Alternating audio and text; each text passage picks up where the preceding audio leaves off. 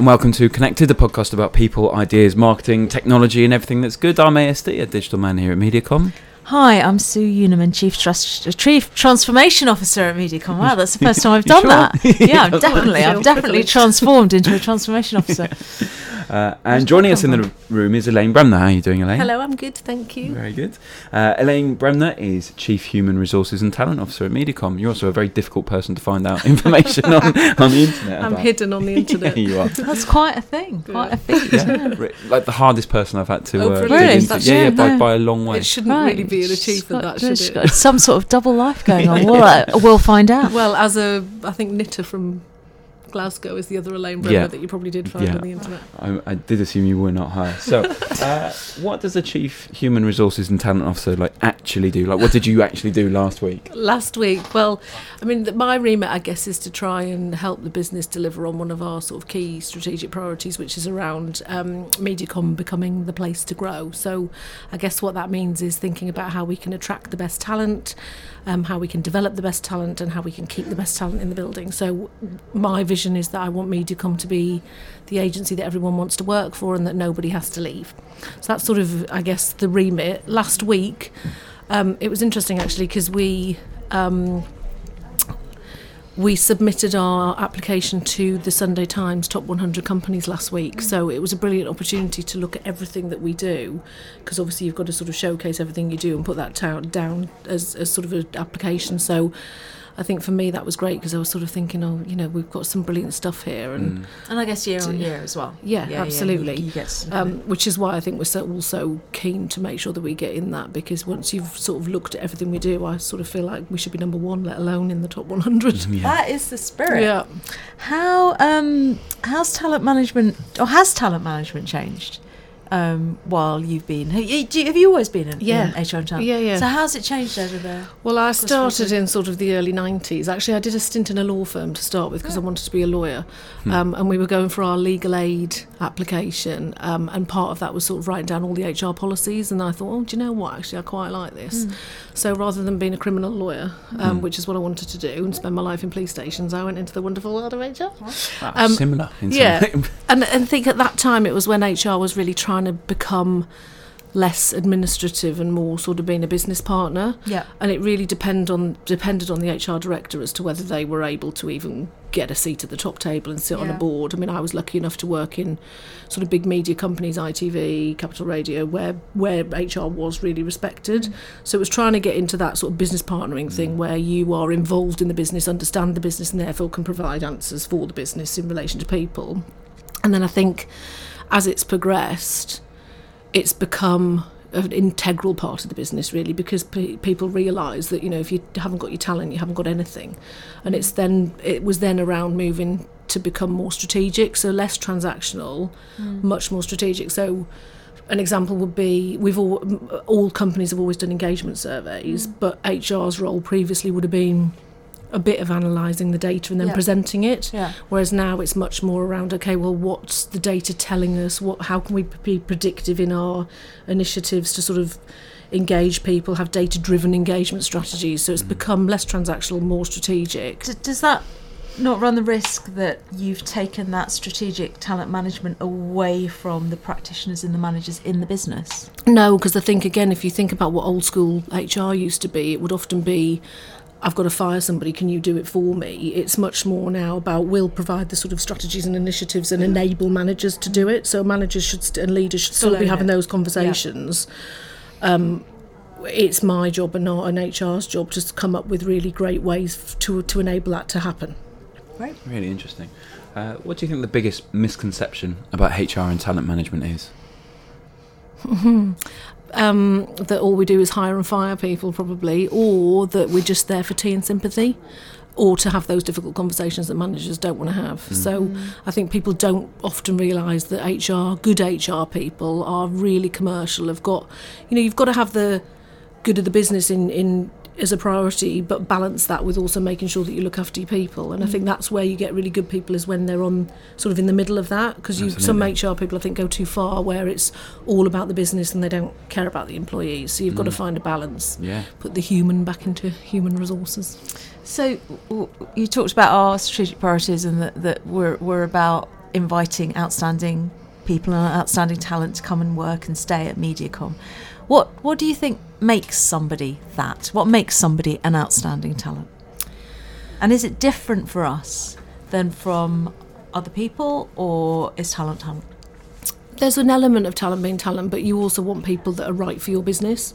Um, so there's also things that are nuanced to Mediacom, Mm. and there are certain people that will exceed at Mediacom. But for me, you know, the, the key things are it's people that are inquisitive, it's people that don't take themselves too seriously, it's people who are not political, Yeah. um, but also people that really push themselves and their teams, Yeah. but then have that. And I think this is a Mediacom thing, certainly something that we're we're developing even more is have that element of empathy so that it's not just about them but it's about you know how do I develop my team how do I have time for my team because a lot of the issues in HR and talent are that people sort of are so focused on their own role that they forget about everybody else and mm. I think for me it's really important that people have that sort of empathetic view And we've always had we've had this idea of citizenship for a long Yeah. time, and it's kind of wrapped up in that. But do you think empathy is useful for for being more specific about it, drawing it out more?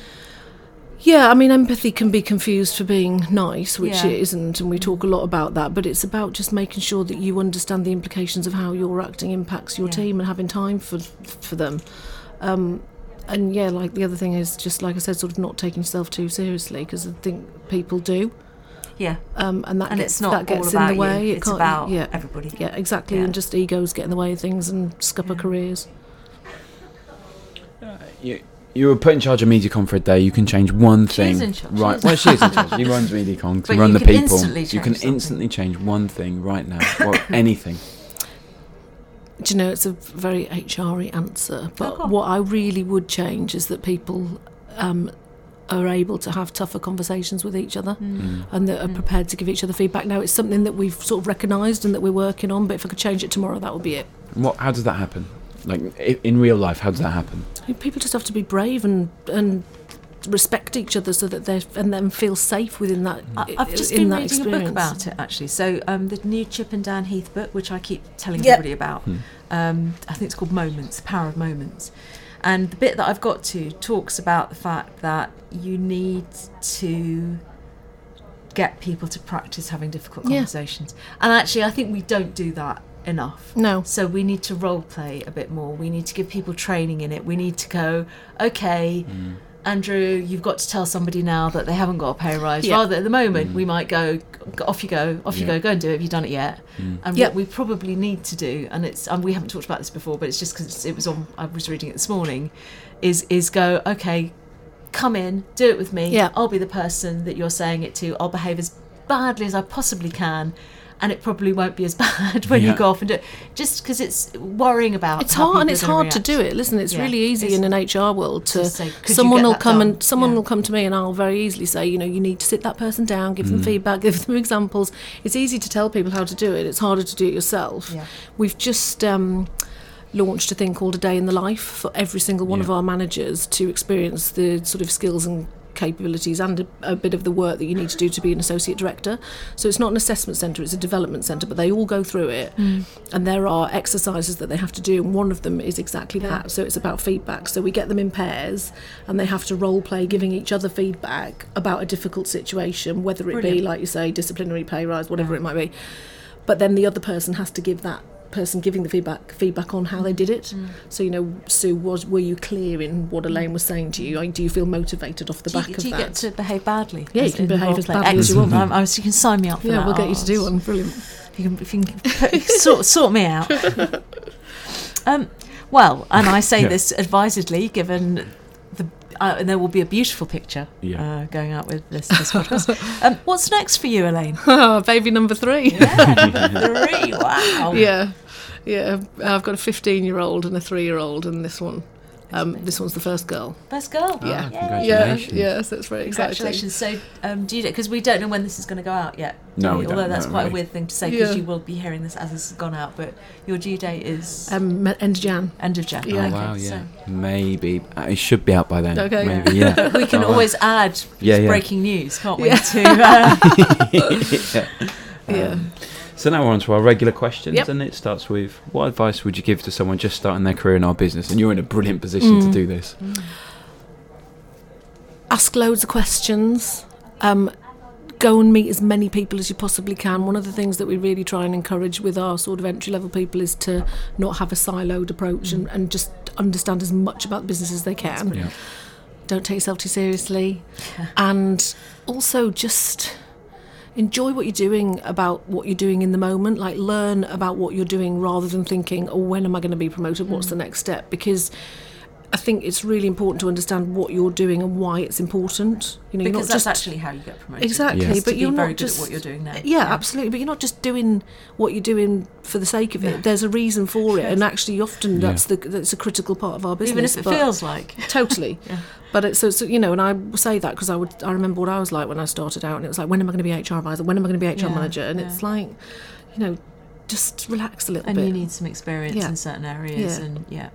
Yeah. Yeah, that's really interesting. And can I, can I Yeah, ask a question? yeah, so you, yeah, asking questions, right? We Is one this, of the is this your is this your one to one HR? wow, yeah, Well, while we're here, you no, it's fine, it's fine, it's fine, it's very private. no, it sounds like a difficult conversation. I don't want it. The um, uh, asking questions, right? So that, that that can cover anything. Is there anything particular people should be asking questions about, or is there anything they shouldn't be asking questions about? I think we just like people who are inquisitive. So any there's never a bad question, and Mm. you should not be scared to ask the questions that come into your mind. So if you don't understand something as well, I think Mm. that's really important. Really important. Um, so don't just sort of sit there and go, yep, yep, yep. You know, if you don't understand, ask. Or if you don't understand why you're being asked to do something, again, ask. Mm. Uh, I think, you know, one of the things that There's that no stupid questions, no, right? No, and and also we want everybody to know what they're doing and how that ladders up to what we're trying to achieve as an agency. And if you don't Mm. ask questions, you're never going to find out. No. And it goes all the way to sort of senior leadership. I sit Yeah. in senior leadership meetings all the time, and the people that stand out. So to go back to your question of what makes talent, it's the people that are asking i- intelligent questions and or just questions. or even questions, or even yeah. stupid Exactly, questions. I mean, I exactly. do. We all have because our industry moves on so fast, and we change how we do things quite a lot. Yeah. And you know, you can be sitting in a meeting and somebody comes up with an acronym, yeah. and at any level, you will be sitting there going, "Am I supposed to know what this is?" Um, I'll tell you what. I'm just going to Yeah. ask. but also to go and seek people out and to say, you know, I'm not in your department, but what do you do? Yeah, Tell me about what you do, because the more you know about the agency as a whole, the better you're going to be. Oh, and again, we want people who are going to be moving across departments into different roles, whether that's just across clients or actually Mm. different functions. Go and find out what people do. Massively. Make yourself knowledgeable, because Mm. then you will get promoted. Okay. Um, if you were a genie, what five commonly available objects, Elaine, would I have to put in a magic circle to summon you, please? you would have to put in. I'm obsessed with crime thrillers. Oh, no Are you? Yeah. Oh no! Oh, we should And have a the- separate The conversation gorier the about better. this. There has oh, to really? be Oh, I usually don't. I don't sort of serial killers and that kind of thing. So I hate films like that, but Yeah, I really yeah, like those. So the- the, I love. I uh, love. I love a. And I crime really like it if the detectives are really strong women, and there are loads Yeah. of those around at the minute. So there's a detective called Kim Stone, which is in Angela Marsons' book. So her new book Oh. would be one of them. I'm also I'm gonna write this down. completely obsessed with sharks. Oh, no so way. I would like um, just the latest statistics of shark attacks that had happened that week. Oh, no I have it on my Google alerts, so I always find that out. So Do you that have a would get me favourite out of my shark? bottle. Great white. Great white. Um, what else? Well, in my pregnancy mode, it would have to be a hot cross bun. Amazing. Oh, is that the thing that you've got? A, Yeah. Slightly out of season. oh my god, though, I'm eating Elaine. about like three a day. It's You can ridiculous. Get them at Yeah, Christmas. Okay, yeah, good. good, completely. good. Um, copy of Living, etc., Love that. and um, a business class ticket to Thailand, there you go. which I wouldn't Okay. be using now. I'd be waiting for No, that one. but we can get hold of those. Thank you. Uh, so your house is safe. Everyone, your house isn't safe. Everything in it is safe. Ev- all the people, all the living people, everything that's alive, pets, they're all safe. But you you've got enough time to go in and grab any three things. what would you grab? I would grab my two Dave White paintings of sharks. Yeah. Because they you can't buy them anymore, Yeah. so they were be two, and then Jasper, my little one's Teddy.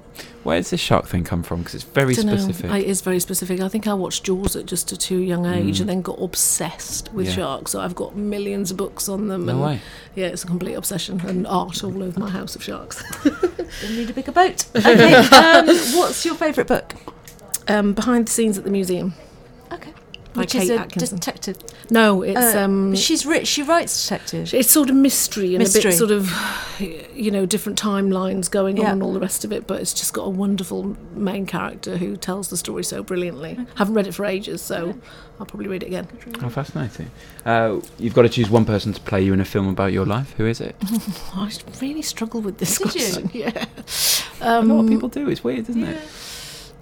Jennifer Lawrence, I like Yeah. her. Yeah. She's a bit crazy, and she's also really clumsy, which I am very, very No, much. she could, you, Very she, could, clumsy. she could do it. Good. Um, if we were to give you a billboard, where would you put it, and what would it say? Anything you like. Right now, it would Yeah, be right in now. my office saying, "Elaine, drink more water." Okay. drink. She's just having a drink. Just having a drink of water. The um, final question is from Alain de Botton, School of Life. It's from a toolkit for careers. Brilliant. Uh, if you could pick one and read it out and randomly selected. please. Is it harder to find a job you can love or a person you can love? Uh, It's interesting, right? It's harder to find a job you can love. It's easy to fall in love with a person, I think. Interesting. Interesting. I think that was what I was thinking about when you were talking about asking the questions, because a lot of people get caught up in asking what they think is a stupid question, and then also asking that again. Yeah. And I think people love the vulnerability. They love being able to help you out, and they love the fact that you're asking them a question because they can help you. Yeah. It's almost Machiavellian in that way. So it's and it's similar to the people you love, like being vulnerable to your partner. I think it's um, easier to find a job you can love for longer, though. People you can fall in love with quite quickly, but maybe not sustain it. Uh, wonderful. uh, Elaine Bremner, thank you very much for your time. Thank you. Thank you. Thank you.